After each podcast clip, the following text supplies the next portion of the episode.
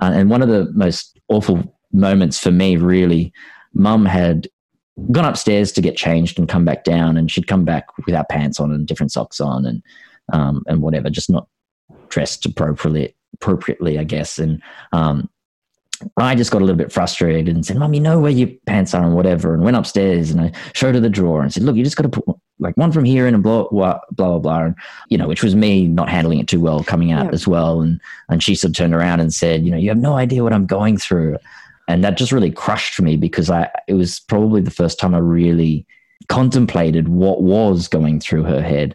And she had told us when Nan was going through it and was in the later stages that if this ha- if this ever happens to me, just shoot me in the head. Yeah. So I those thoughts were going through her head of do I want to to keep going, and if I keep going, I've, I'll, I feel like I'll become a burden, and, and those sorts of questions.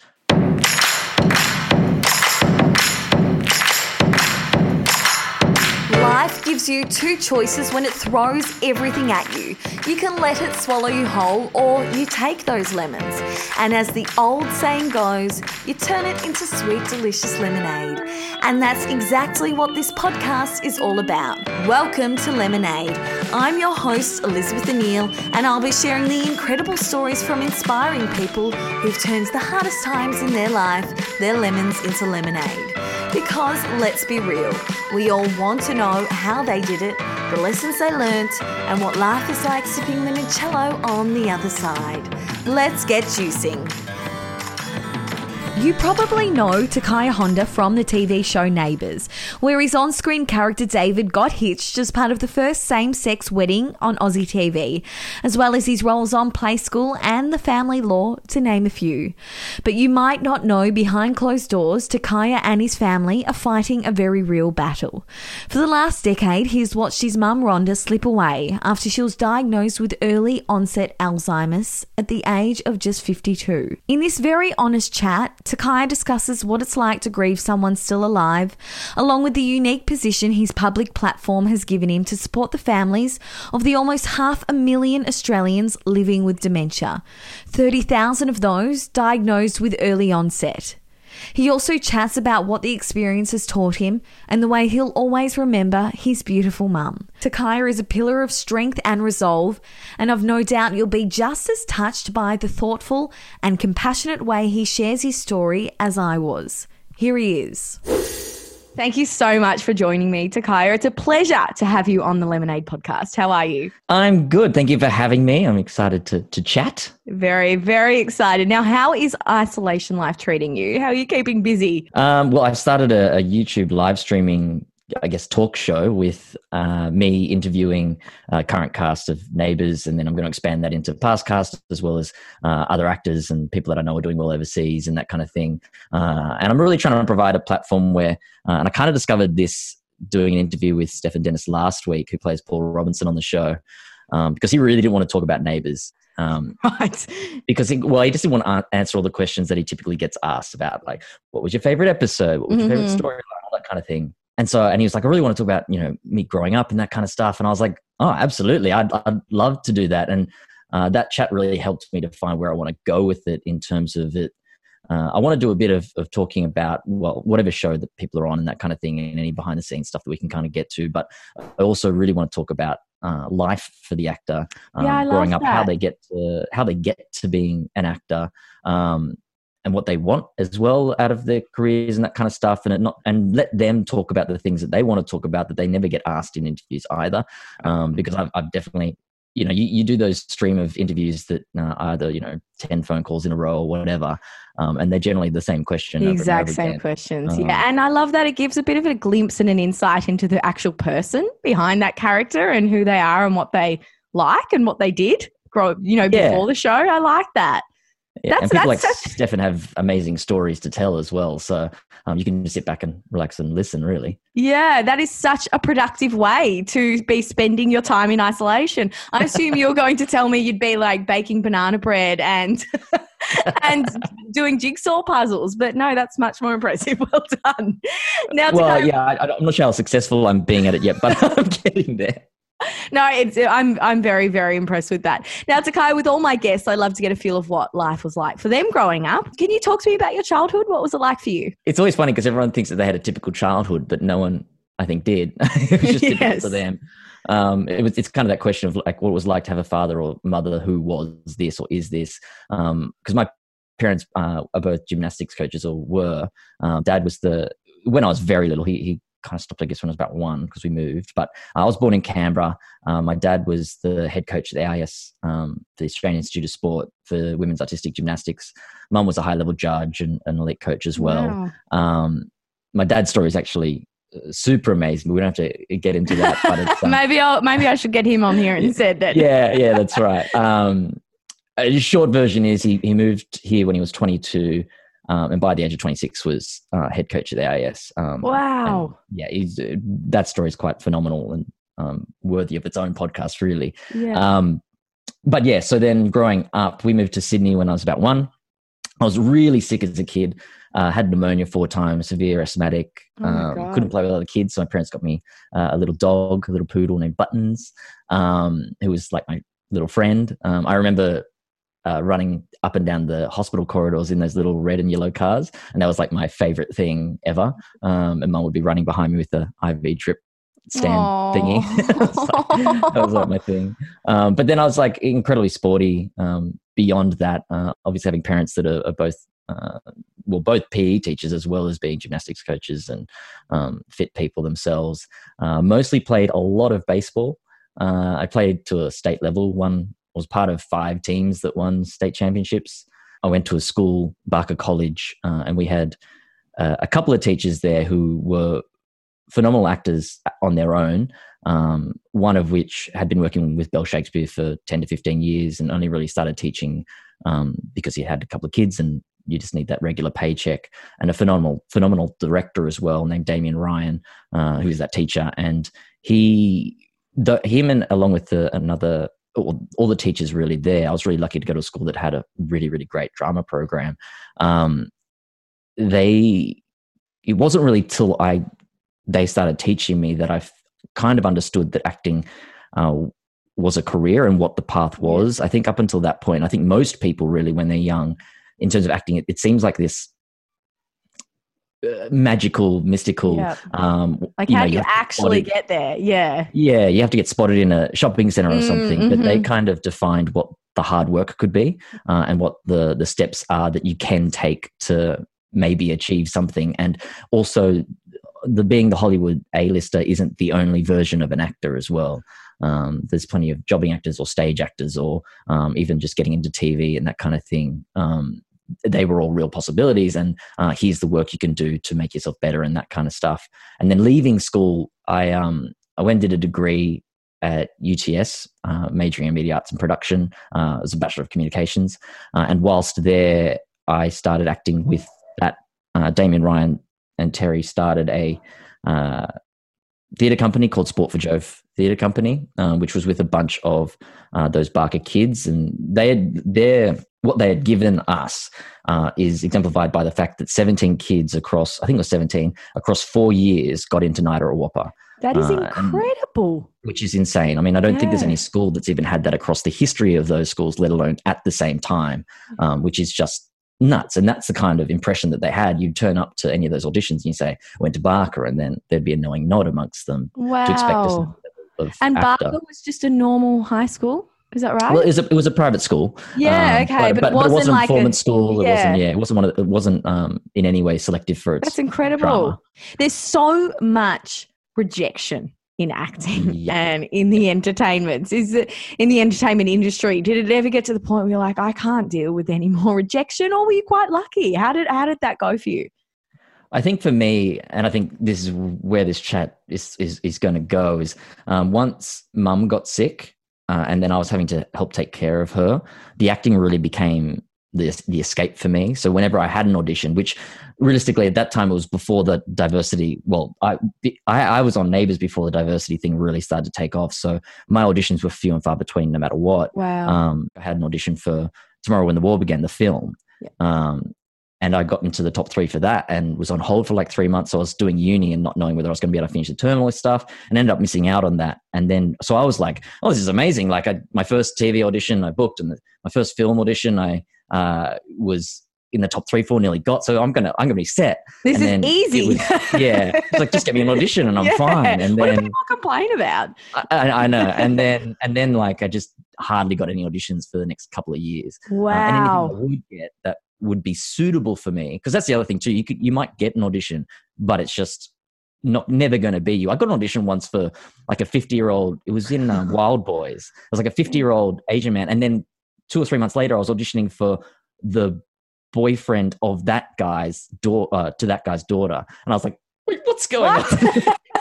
Doesn't make sense. Um, How do you yeah, keep so that passion alive? If you just said it can be years between getting a job, that must there must be times where you're like, you know what, fuck this, I'm done. well, I, well, I think a lot of people do, and that's the thing. yeah, Um, so anyone out there, if you just wait long enough, eventually everyone else will disappear. You'll be, You you know- able to get a job. I've heard that before. They say like the best is just to wait until like you're even you're an old you're elderly because it's not well, yeah, but there's there's not many elderly actors out there. So Um, you know especially at, at at a level that is affordable for a lot of productions. Because yeah. if you've if you've been doing well, and that's why you've gotten to the age you are and still being an actor, then you're probably expensive. But if, you're, if, you, Ah. if you haven't got any jobs, then you're not expensive. So then you'll be fine as an older actor. Yeah. Yeah, well, Uh, that, well, that, well, there you go. For people listening who want to get into it, wait until you're about seventy or eighty. Um, Yeah. Now, during this time that your career was skyrocketing, your mum Rhonda was diagnosed with early onset Alzheimer's. Can you Yeah. describe what it was like finding out she was unwell? Well, uh, so her mum, my nan, uh, had passed away with Alzheimer's, I think a year or two prior uh, to mum being diagnosed. And she had, we had taken care of my nan, like she lived in our house for about a term of school when I was 12. Um, so I'm imagining that she had started getting symptoms from when she was about, you know, when I was about 10, maybe. Mhm. Um, and then she was in full time care after she left our place. Um, and that's for me, it's like the timelines get really blurry with not, not so much with Nan as much as mum, um, but definitely my like early 20s to mid 20s. That the, that space is is quite a strange blur of stuff. Um, so the, I I don't know why that is, whether I blocked things out or something, or whether um, because me taking care of mum became relatively monotonous, but not necessarily in a in a in a bad way. It was just a lot of the same, you know of course. um, yeah. because mum and dad my whole life worked seven days a week. Uh, they're coaching uh, coaching kids because they coached kids to a high level. Um, you kind of can't take a day off, uh, Right. and that's even you know through Christmas period and stuff uh, that have days off around Christmas and stuff. But really, they had to keep training because the kids had to keep training because otherwise you they get out of fitness and all that kind of stuff. So um, they had worked really really hard and with the dream of that once they retire they get to do all these things. Um, so we started seeing mum get symptoms and we were a bit more hyper aware to it because we'd seen Nan Yeah. go through it uh, at around the age of 50. Um, and we were, you know, all of us were really hoping that it wasn't going to be Alzheimer's.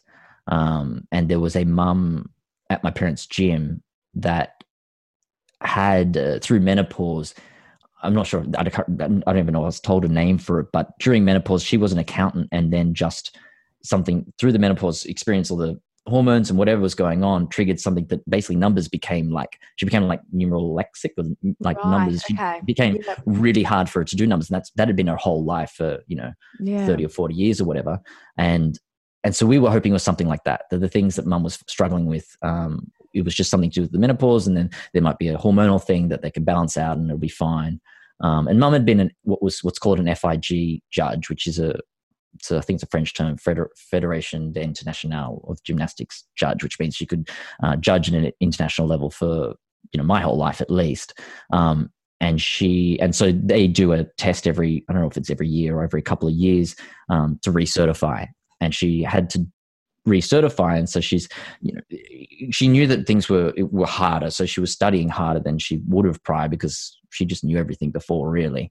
Um, and she ended up failing that, which was a real big shock to her. Mm. Um, and for me, it was like, oh, sort of uh, weird that she would. I mean, um, but hopefully, and then she went for it again, I think, and then failed again.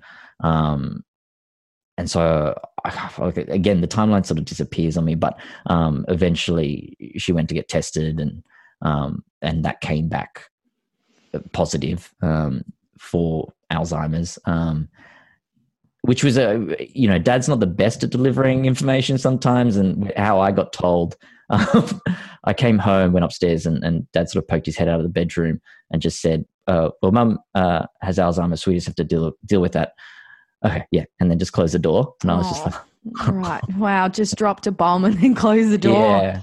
And then to double down on it, the girl I was seeing at the time texted me and said, "Oh, I don't know if um I want this to be a serious thing or whatever," and mm. kind of broke up with me. And I was just like, "Oh my god, what is going on?" I do it all this at the same time.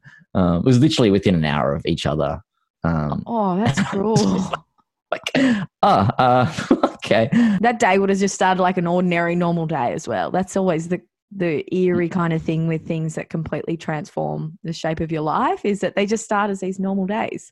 Yeah, and I, I have no idea what I was coming home from. Maybe I went to the gym or something, and um, but I really specifically can picture um, walking up the stairs and then Dad say, and then just walking into my bedroom and just sort of sitting there and going, "Oh, uh, hmm, okay, uh, how do I? What am I supposed to do now?" Yeah. Um, because that's the thing is you said your nan had had it so you had experience with it you knew what it meant you knew what it entailed and your mum knew as well what was coming. How torturous did that make it for all of you in particular your mum knowing what was coming? I think that's the one of one of the hardest things for the person. Uh, i do somewhat believe it's, it's even harder for those around them, especially their partner. Um, in, in like my dad's case, they had all these plans once they retire and stuff, and mm. um, all of those things disappear, and you, you the role becomes okay. Now I'm taking care of you, um, and even to the point of what when does becoming intimate become inappropriate, um, and then do I now have to give up on any intimacy mm. because of your condition, um, which of, of, course at some point you do. Um, and then what does that mean for the rest of my life? Um, because it doesn't. It's it's a slow thing. Um, early onset's generally more aggressive. The younger you are, usually the faster it'll attack right. you. Um, but but even so, it's still like you know. And dad's dad dad's probably took care of mum for longer than he should have. Um, but coming back to what you're asking about, um, there's obviously a lot of denial, and there's one of those things that, like the Notebook, annoys me as a film in a way. I mean, I, I like it as a, a, love story, but in terms of its dementia story, it's this idea that um, you can have these moments of lucidity and they are good things. Because as the person progresses, any moment where they become lucid about their own mm. position, what's happening to them, is an awful thing. Yeah to suddenly realize because when, when they when they when they're at a certain point where they they're not remembering that they are uh, sick, then then they're fine. They they kind of you're sort of plodding along. They get frustrated with things or whatever, but when they remember that they're uh, they've been diagnosed or whatever, that becomes a real painful moment for them. And there's not much happiness that comes from from those moments. And those films are kind of that like the Notebook's kind of annoying in that way because it makes it seem like okay, now I can jump back into just being happy and all that, but you're trying to deal with actually the position I'm in uh, and one of the most awful moments for me, really, mum had gone upstairs to get changed and come back down, and she'd come back without pants on and different socks on and um, and whatever, just not dressed appropriately, appropriately, I guess. And um, I just got a little bit frustrated and said, "Mum, you know where your pants are and whatever." And went upstairs and I showed her the drawer and said, "Look, you just got to put like one from here in and blah blah blah blah." And, um, and you know, which was me not handling it too well coming out yeah. as well. And and she sort of turned around and said, you know, you have no idea what I'm going through, and and and that just really crushed me because I it was probably the first time I really contemplated what was going through her head, and she had told us when Nan was going through it and was in the later stages. Um, that if this ha- if this ever happens to me, just shoot me in the head. Yeah, so I know those thoughts were going through her head of, um, do I want to to keep going? And if I keep going, I've, I'll, i feel like I'll become a burden, and, and those sorts of questions. Um, if you've seen Still Alice, that's probably the best example of it, and that's been the closest representation I've seen to to what is the reality. Um, and I think it, I think that film does particularly well at explaining different different people's point of view. Um, I think it's Alec Baldwin's character who the the husband who kind of just can't deal with it, and I think leaves or whatever. And I I imagine there'd be a lot of people who've watched that film who see that who maybe don't agree with him or whatever or think or that, could you know, judge him really easily. yeah Yeah. and I, I sit here going, I don't judge him at all for that. I think that it sometimes there's certain things that you just can't deal with, and it's actually to the benefit of others that you step away from that. Um, because there's uh, realistically what will happen is that that person will then just bring negativity and create Mm. a worse Mm. situation because they can't deal with it. Um, so sometimes I think it is better to to step away and like like he does. I mean, I, it's been a while since I've seen I've seen the Mm. film. Oh, it's Um, heartbreaking that film. I, I watched it once and I don't think I could do it again. It's just really difficult to get through. Yeah, Yeah. yeah. Um, so that I- time was difficult. Yeah. When my my nana had dementia and it was interesting what you said then that you you felt snappy at your mum and it was and you know it was frustrating that she couldn't just do it. And i remember my mum and i was a bit younger but how frustrating it was for my mum as well. And you feel this incredible level of empathy but also in the day-to-day things it is really really quite frustrating. And Mm. it's not been and since and still my mum i think she passed away 20 years ago still carries so much guilt for handling it in that way. But as you said it's just such a natural response to a situation that everyone is being so impacted by in such different ways. How do you nav- how did you navigate that and how did you navigate caring for her as well? I don't know. like that's that's kind of the, the the honest question in a way because I was just thinking then while you you were asking the question about how I, the moments where I kind of realized more things. And because initially like there is a big denial thing or there was a big denial thing I think for me which I didn't know I was in I guess maybe. Um, and it really came through or my realizations came through in real practical ways. So there was a point where mom had to stop driving or and then before that point there was a period of her unsure whether she should be driving. So i would ask her you know can you just drive me to the station and then she would say no i kind of can't and in my brain i was like "Ah, that's you know it was inconvenient for Yeah. me but it was, it was also just a lack of recognition on my part that you know she actually shouldn't be driving and you probably don't want to want- acknowledge yeah you No, don't want to acknowledge it's that bad yeah Um, and so there's like a series of, of things that happened that I think, well, for me at least, were, were, were moments where I started to realize. And or the hard thing with it is it's a disease that is constantly changing, and it's not one diagnosis uh, in the sense that where a cancer patient will get, if it's a terminal case and a stage four, you know, you've got X amount of months uh, is typical your length of the rest of your life, and um, then you've got that time to try to utilize it to, to get the most out of it and uh, and do what you can to fight it but the person stays there and whilst you know their body might degrade over that time their brain doesn't and when someone's brains degrading or it might depending on the cancer of course but the um, but in this case the you it's a, the person is I don't want to say disappearing, but really that's what it is, and it's Yeah. beca- they they become something else. Um, it's hard to even say that even that they do become someone else because it's not as though a different personality arrives. It's not like one person gets replaced with another. It's just one sort of disappears and there's a few remnants, and you cling to that and you still love that person. Um, but really, it, it's part of the issue with modern science can be is sometimes are we prolonging life that maybe uh, not to the benefit of that person.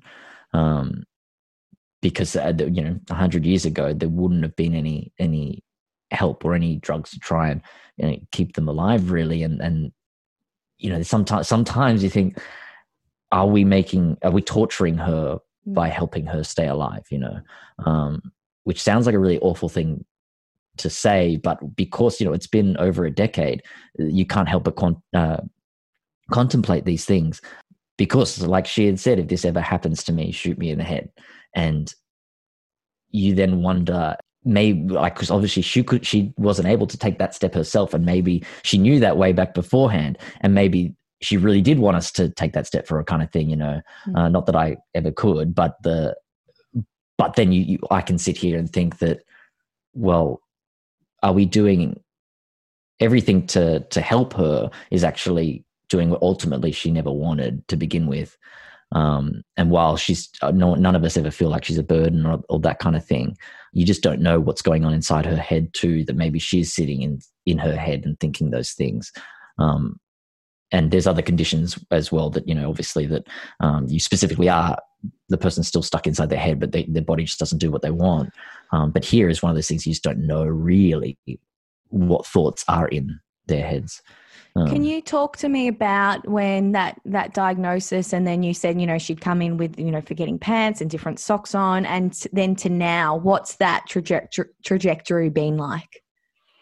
so now she's um, it's kind of like a benjamin button thing. Um, as silly as that sounds uh, now she's in full-time care and uh, you'll get an odd word. Uh, you won't get a sentence. You won't be able to have a conversation um, physically she still walks and and that kind of thing. Um, it's a bit aimless but she can still move around. Um, if they have like a musician or, or someone come in then apparently the um, the nurses and stuff say she gets them as a dance and that kind of thing. Mm. um, and but in between then and now it, it it is really that thing of uh, they become younger and younger in their capabilities um, so there's a point where I would just sort of describe she's sort of at a toddler level, um, and then it becomes less when the verbal starts to go more. So that, um, like, it'd be simple things like you'd be able to. Uh, uh, I'm trying not to do this now physically, so that because people won't be able to hear me doing it. But uh, she would be like, would be at the dinner table, and she, you'd go, "Oh, can you pass me the salt?"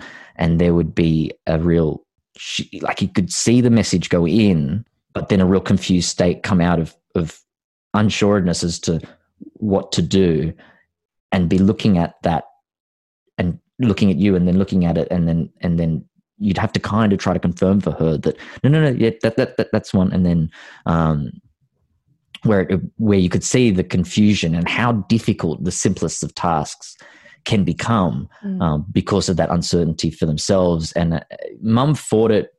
Like I think that's where people talk about uh, a moment where it, people can become relatively aggressive. Mhm. Um, there's that denial thing for themselves, and then uh, it becomes an a, aggressive way of not having to do anything that might expose them as well, um, because they don't want people to think that they have Alzheimer's, or mum didn't at least, and so then that comes out in a. I'll be. How do I not have to do it? Oh, I'll I'll just not do it. Oh wait, I'm just going to get angry so that they don't ask me to do that thing, Mhm. and then they won't see that I'm not. I just don't know how to do that anymore. Um, so there's a lot of hiding, um, which I'm not sure if whether it's a conscious thing or whether it's just something that happens because you're the body is trying to defend itself really. And so that's sort of, I guess, one of the stages, and then it it just it just keeps it's so slow that it's really hard to um, you don't remember to remember a moment, you know, like that. This is this stage. There's no no one sat, sat you down and go, here's the hundred steps Yeah. and you'll have a moment where this happens. You have a moment where this happens. It's just so, suddenly one day, some one other thing is harder to do, and you may not have known that it was actually months before that that was hard to do because they just wouldn't do it a month or two yeah, before. right. Okay. Is that was that has it been 10 years since she was diagnosed? Yeah, because yeah, it has. Uh, but but again, like the the rate of change is different from person to person, um, which is uh, one of the hard things with the brain. I just don't know how why things happen. That's an incredible amount. I know you've said it is very very slow, but still to change in that amount of time. Have you been what have you been doing to support yourself and uh, has your dad been supporting himself in terms of caring for your mental health during something like this? I'm not sure if there was a whole lot of conscious um, work done to to on my part at least to deal with it. Um, it's only now really where I feel like I've, I've taken or done more things that have meant that I've been able to work through things a little bit more. The work I do with Dementia Australia as an ambassador for them, emceeing their memory walk and jog events. The first one I attended was as an ambassador. I hadn't been to one before. Uh, and it was amazing what being around a community of people who have a shared experience, what that can do. Uh, it's not necessarily even going up and talking to anyone. It's just knowing that other people are going through the same thing, that they understand that um, you can share a look and you just know. Um, that is, and I, I, that's why I encourage as, as best I can anyone who's in a similar position to go to those events. Uh, not that we can do that right now, and you know they're, they're doing all these virtual things at the moment, um, because eh, there's there's something kind of magic to that, and something that's just reinforcing or, or just allows weirdly to to reset in a way or something that and to know um, you're not alone i guess as well. Yeah. Yeah would be a massive part of those events i would assume. Yeah, and for dad, I mean, he he probably had the hardest time. Well, he definitely would have had the hardest time um, of me, my brother, and him, um, and trying to figure out because at the when she was diagnosed, we still they still had their gym, and dad was then having to figure out how to try to keep that alive and run on its own, and financially, how are we going to um, keep going and not only you know keep the gym going, but then keep the, the household going uh, with mum's decline and not being able to to work. And then, uh, fortunately for him, he lent on the parents at the gym, and they stepped up in a big way and uh, took over s- certain aspects or whatever, and, and really started to help. And they did a whole bunch of fundraising and that kind of stuff. Um, for the gym more so than for, for mum, just so that they could um, do certain things to get to the gym to a certain place um, where, dad, where dad was able to sell it um, the business so that he could take care of mum full time. Because prior to that, I was, um, which was really just staying home and, and cooking meals and stuff with her and um, making sure juggling your career at the same time weren't you when you were doing that yeah. So, and the fortunate thing with acting is, you know, an audition can only take maybe an hour or whatever, and depending on how long it takes to get there and back, and the waiting room, and um, so it meant that I could, I could, I could just leave her there for an hour and she'd be fine. Um, but as as it, the further along it went, um, I had to battle my own guilt about leaving her, um, and the only thing that I could cling on to was the knowledge that she didn't want to become a burden and she wanted she didn't want her to be the reason that uh, our lives stopped or that I missed out on an opportunity because I know that she spent after we were born her whole life uh, trying to help me and my brother achieve whatever we wanted to achieve. Um, so I had to go to those auditions, uh, holding on to the belief that that this is what she wants. Um, it's what I want as well, but I, I had to know that she was wanting me to do that. Um, I don't think it or it helped all that much because uh, whilst I was taking care of her, I I didn't get many roles really, um, not not new ones. At least I was doing theatre and stuff with uh, Sport for Jove, and that was things that I'd already been a part of, and I was being cast more because they knew what I could do rather than needing to audition for anything specifically. And um, it was probably within that last year of taking care of mum where I knew that I, I, a bet- a better better way to describe it is that once I knew that mum and dad were going to be moving up to Queensland and we were in the process of selling the house and selling the business and stuff, uh, I guess for me, I saw that there was not an end in sight, but I knew that um, the pressure was being taken off me a bit. Yep. Um, I'd love to hear how you choose to remember her.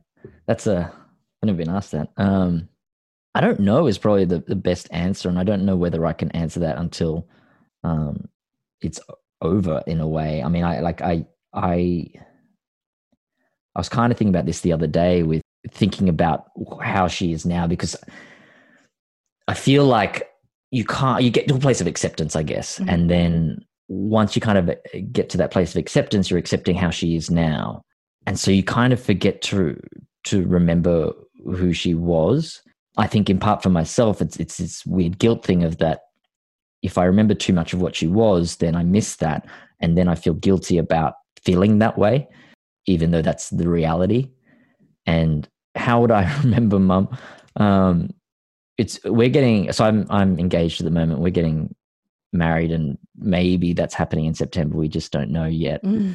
but mum's not going to be able to be there um, for a couple of reasons. Um, namely, it's logistically quite difficult. Um, we're doing it in Byron Bay, and she's in Brisbane, and so getting her there and back is is harder than you think. And then on the day itself, um, we have to have a carer or something for her to relieve dad, but then dad's still going to be worried about it. And Yeah. any like if she makes some noise at the wrong time, whatever dad's going to feel like. So to to make it easier for dad as well, um, then it, it, it becomes a, better thing in a way for everyone because mom's not really going to know what's going on. We're going to we want to do like a separate little wedding for her in her care facility. Um, because they have a room kind of that you can use and we'll just do like a we'll, we'll dress up or whatever and and and kind of do it in front of her for her we've been trying to think of ways to incorporate mum as, as best we can like trying to figure out what her favorite flower is or which dad doesn't know because dad had really bad hay fever so he never bought her flowers really outside like roses or whatever that that didn't trigger that too badly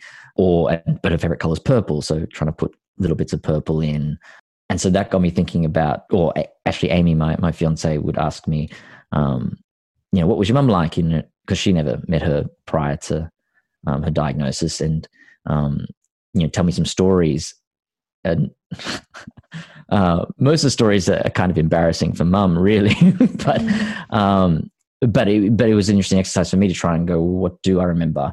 And she was a very, and this is probably one of the more heartbreaking things. She was a very strong person, very headstrong person. She knew what she believed in or what she thought, uh, and she would argue that point to to the nth degree. She, I'm not sure if Dad will appreciate this, but she, for us kids at least, she was very much the uh, one wearing the pants. uh, but she wanted kind of went a lot of the time, um, and she was funny. She had a big laugh. Um, I think that's one of the things that I've gotten from her.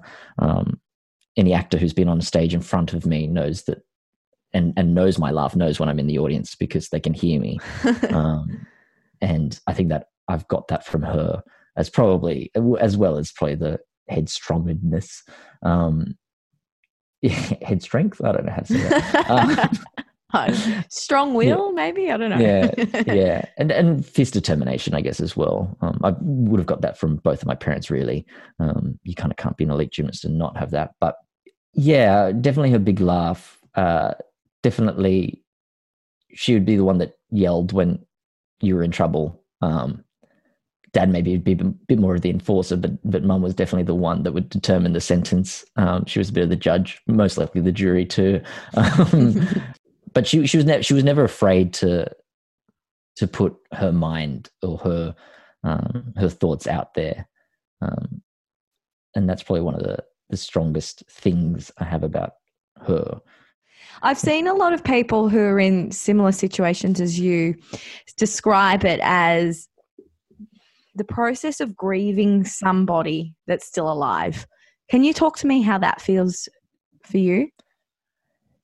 Well, uh, that's I've said that before as well. Um, I think it's a common thought for people in this position because you are it, it's it's a living grief because if you don't grieve then you're not dealing with it because it is a loss of a person even though it's slow and they're still alive there, big, there is such a big change in who they are and your relationship to them too. So there's a lot of things that you've you've got to grieve. And there's a way that i describe relationships in general um, whether that be a love relationship or not. Uh, if you have two people uh, and a relationship occurs between them no matter what that is i feel like it's kind of like a a third person is created in the middle and how you foster that relationship is what that third person in the middle becomes and how they look or what they're like. And you kind of in a love relationship you want to foster that relationship with some with as much love and care and kindness and happiness and joy and all of those positive things as you can so that you make that third person as beautiful as uh, kind and as loving and, and as happy as possible. So whenever you know an argument might happen I, I try to think about how am i making what what is that third person looking like right now? Um, and by doing that then i'm removing necessarily the conflict or whatever Yeah. and just going and then you focus on the actual relationship and what that means. Um, so with the relationship with mum it, it because that relationship is being completely flipped on its head that relationship that third person in the middle is essentially dying. So that's the thing you're grieving and something else is being born which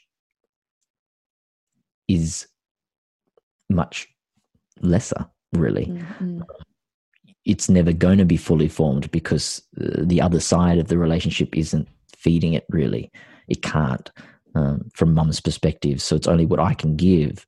So I try to give as, as much as I can to that, which is which is difficult, uh, especially being in different states. And but again, it, I fall back on that thing of just knowing what she wanted for me, um, and knowing the practicality of not being able to see her super frequently but dealing with that grief, there's definitely been times where I didn't deal with it very well.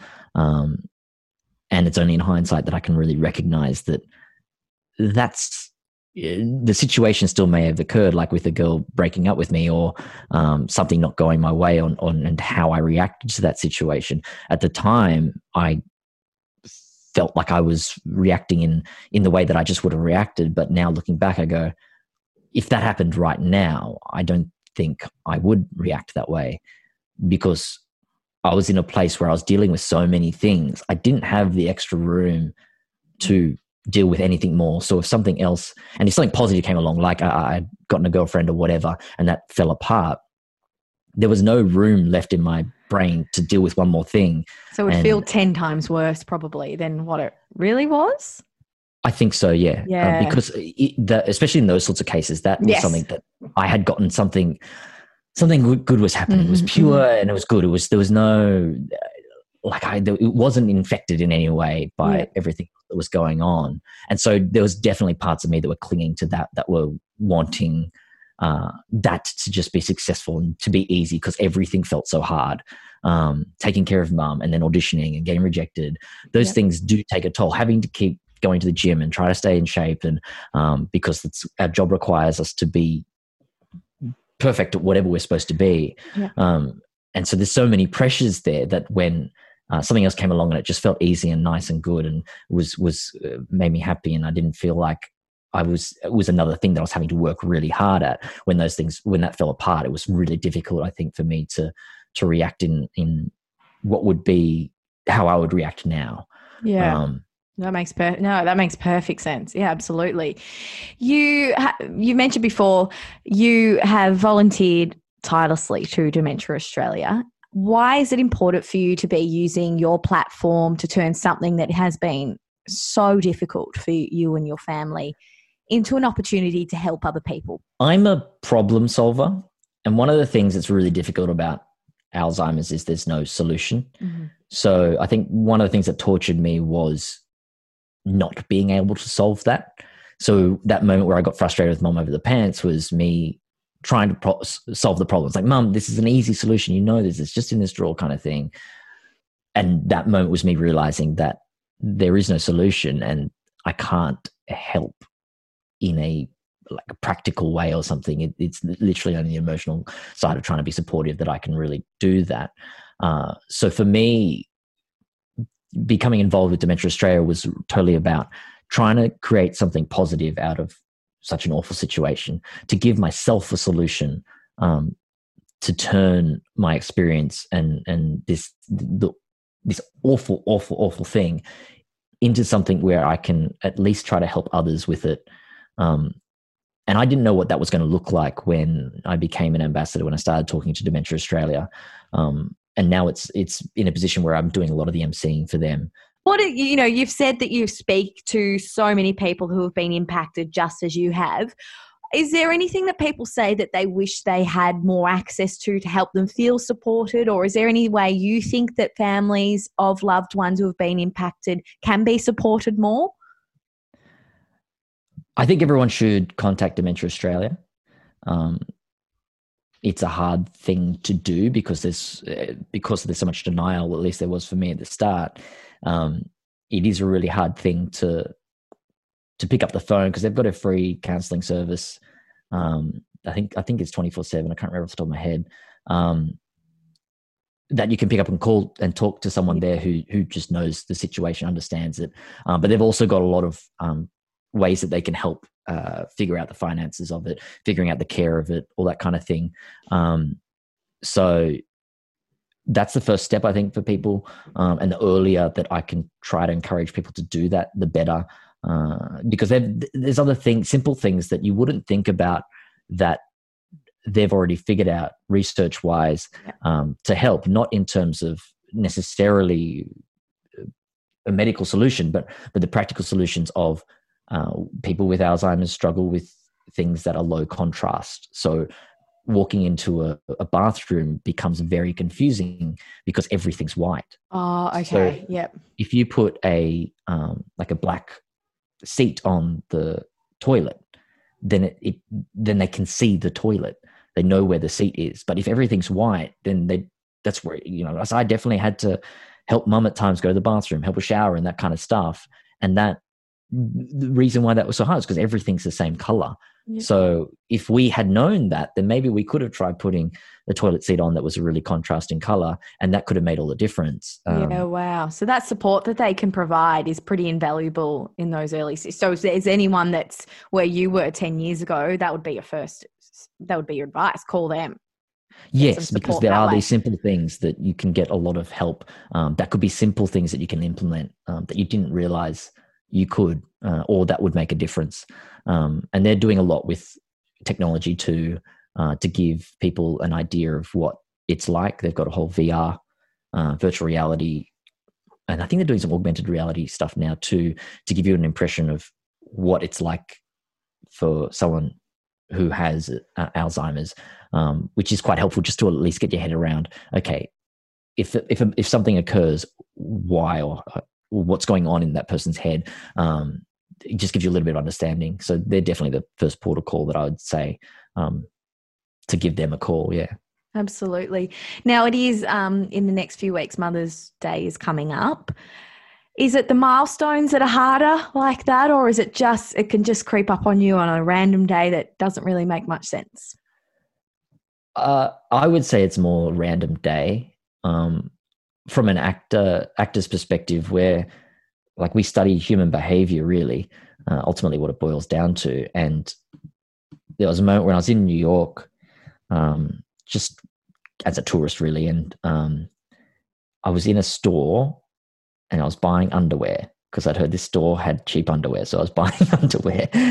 And I was, I, I, I don't cry much. It is actually one of the hardest things for, for me as an actor um, because I just don't have access to that skill very easily because I just don't cry often. I can't remember the last time I really cried uh, specifically. And I was in this store and it just hit me the thought of what's going through her head uh, and what that existence might feel or look like. Uh, and I didn't start bawling or anything, but I definitely started tearing up and like tears were coming down my face in the middle of this store. And I was by myself and, uh, and it was maybe only a, a minute or two. And then I was sort of okay again, but it, it can be just these random moments. For me, it's definitely when I contemplate her reality. Mm. Um, because I, I'm, I'm never going to be upset's probably the wrong word about my own position um, because I guess I'm, I'm I'm a person who you know you can't change those things, so then you've got to accept them and just push on or whatever, um, make the best of it. But feel like that when I when I try to when I go to a place of, of, of adopting where she's at and what she's potentially dealing with or thinking or feeling, then that's that's what gets me on moment on days like mother's day or her birthday they may be one of those times where i haven't actually figured out a way to deal with it. So mostly i don't let them feel like a different kind of day. Mm. um, they in my mind they're sort of just another day. Because it's a weird thing as well that at least for me i when i'm with her i'm never getting upset or that kind of stuff because I don't want to give her that experience because she wouldn't Mhm. understand it. So you feel Um, like you're almost holding it all together. You're being this like pillar of strength because that's what you know how to. That's what you know how to do. And that's what you feel like you'll be the most useful. Yeah. being, I guess as well. One of the saddest things is um, we were at my brother's had two kids now, um, and we were at Christmas. I think it was the year before last, must have been, and dad was sitting there and he, he went sort of quiet. He's sort of quiet anyway, to be honest. But um, and he, he just sort of said that mum would have loved this because she always, growing up, talking about you know having grandkids and being able to teach them gym. and the kids were playing, and me, I think me and Koji, were, my, Koji's my brother, uh, were playing with the kids on the little rug thing, and um, and Dad was just watching, and he just he had a real hard moment of going. these moments are particularly hard because I know how much Mum, your mum, would have loved this moment, and this is all she ever wanted. All the work that she'd done was really just to have her kids being happy with grandkids and just playing and uh, having a real just that classic family moment. Yeah. Uh, and she she just won't ever really know what that is, um, and, or at least we'll never hear her say anything about it or, or acknowledge it. Even if we go there and have that exact same moment in time in front of her, we won't because she she cried easily, so she would she, you know those sorts of moments she would have you know cry with happiness or whatever, and so that's a hard moment, especially for dad, uh, but for us too. And there, I think those specific moments, as as opposed to the days, are the things that, um, like even when I had done that, um, my great big adventure. So I booked that whilst I was still taking care of mum, and that was sort of a, a pretty quite achievement for me. It was my first presenting audition that I'd done, and I'd gotten it, and we'd filmed it over several months, and then it'd been on, it would come on TV, and then it was on air and it was on being broadcast. And I went, "Oh, mum, come have a look and and watch and stuff." And she sort of sat there for for a couple of minutes and then just sort of wandered off. And there's not because she wasn't she wouldn't have been interested or whatever, but just because she wouldn't have been taking in what was going on, yeah. or the fact that I was on TV and this was an accomplishment. And that was a moment where I, I guess, was another sort of moment of acceptance of going, well, there's nothing I could I can't say, "Hey, mom, come back" or whatever. Or I can't get angry at her for that. I can't get frustrated. It's just that's just what it is now, um, and that's the same with you know play school or, or family law or neighbours being able to have you know the first same sex marriage on Australian yeah, TV from when it was legalized, and not and just have to try to know that she's proud of that. Um, and know her well enough to know that she definitely would be. So I think that's something that must be really important. But but being robbed of hearing her say the words though, mm-hmm. um, or even just have the look, um, which sucks a little bit. Oh, um, it's, unimaginable. You're so strong. Like I've I've had tears that many times throughout this chat, listening to you speak, and you're just you're such a pillar of strength in front of me. So, you know, it's um it's very. Which is probably I'm sure, but it's as you said. You know, you talking to me now probably feels like stuff that you've spoken about. It's those moments that you have to yourself that it comes back in ways that you probably didn't think it would, or that it would feel. I'm quite harder. a deep thinker in a way, so most of the things I've said, I've thought about prior. Yes. Yeah. Um, now, what what has this experience and everything you've gone through in the last 10 or so years taught you about yourself? I wouldn't say that it's taught me resilience and that kind of thing because I think mum taught me that before. Maybe that I'm not as good at dealing with things as I may think, uh, and that there's certainly things that when I'm going through something that's tough that I can't control because there's a certain element of me that is a bit of a control freak with things. And to try to be aware of that, I guess, as as hard as that is, I'm not sure what else I, have learned that's specific from this, um, outside of just that life can be shit sometimes, and it doesn't matter how nice or good a person or how hard you work. Sometimes things just don't go your way too.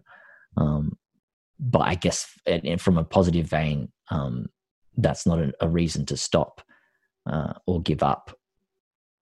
Even if you deserve something or you want something, uh, or you feel like you you deserve something, and you miss out on it or you or you can't achieve it or whatever um, that in itself isn't a good enough reason to give up.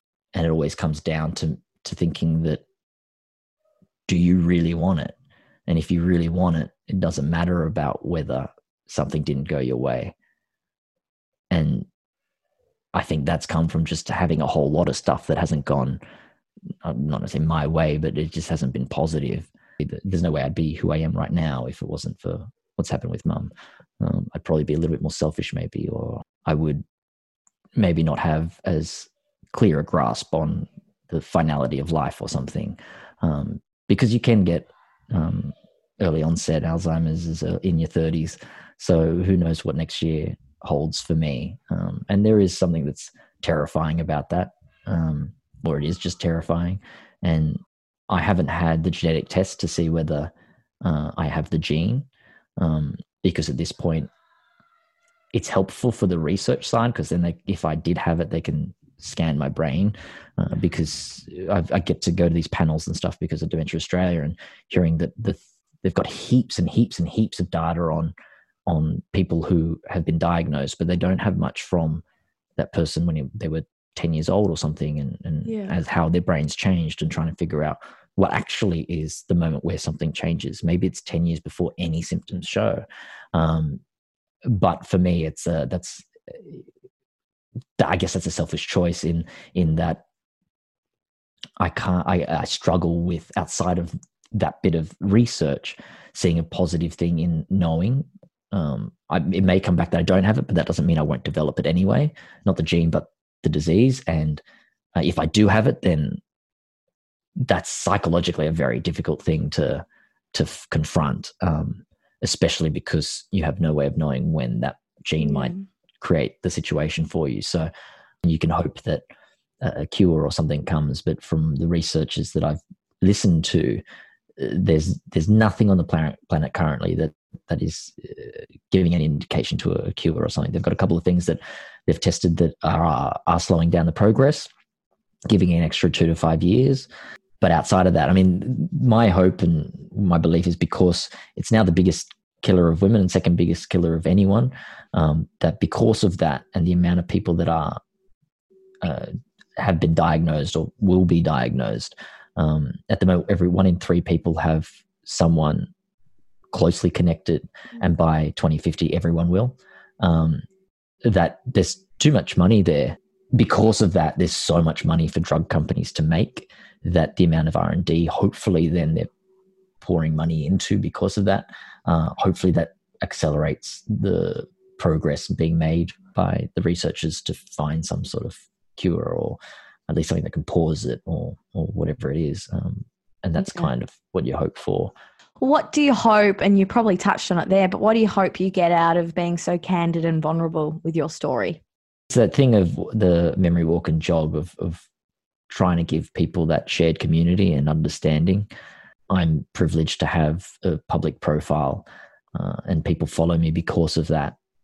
Because uh, I have a lot of people who message me or, or whatever through social media and stuff, uh, and share that story uh, for them um, because th- that idea they I am hopefully offering someone who makes them feel like they're not alone and someone who they can tell their story to who has an understanding. It doesn't i don't even need to respond in any uh, special way beyond just saying i'm sorry that that's happening and um, i hope that you know everything will uh, be okay for you and um, that you're dealing with it okay. And I, I, really hope that people get some uh, understanding and, and and know that it can affect anyone. And I, I beyond that, give awareness to everyone else out there um, and give them an understanding of what their friend who has a mum or, or, a dad or, or a, partner or whatever, uh, them an understanding of what that person might be going through and why they may react in a way that doesn't seem normal to them because it's it's it's it's something that has a, st- a weird taboo around it.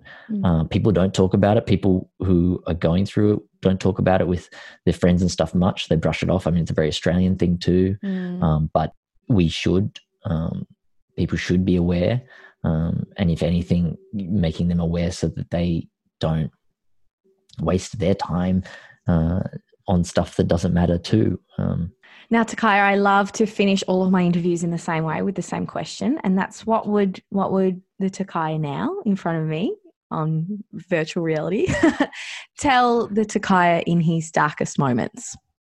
It's hard, but that's okay. Keep going because you can't move forward without moving forward.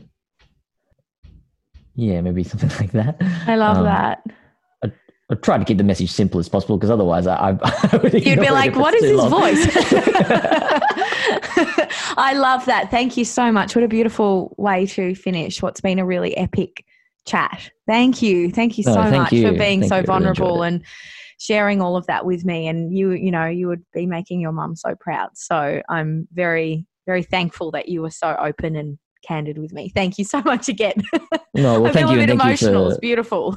well, thank you for inviting me on and helping Yeah. to raise more awareness and spread that message. I mean, you, you've been touched by it with your nan as well. yeah. So, yeah. um, seeing Yeah. mum have to go through it too. So, um, yeah, I, I appreciate being on here and being able to say everything I've said, and hopefully some people out there can get some comfort from it.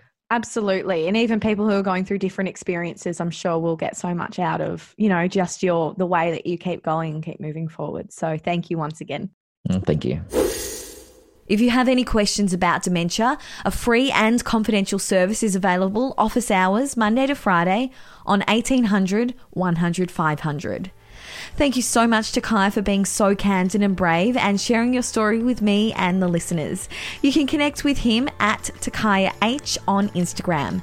As always, you can find me at Elizabeth Neal. Your support of Lemonade helps it grow and allows me to spend time finding awesome guests just like Takaya to share with you. Clicking subscribe, hitting five stars, leaving a review, sharing it with your friends via social media, it all really helps. I so appreciate anything you have time for. Thank you so much for listening, and I'll be back on Thursday. Bye.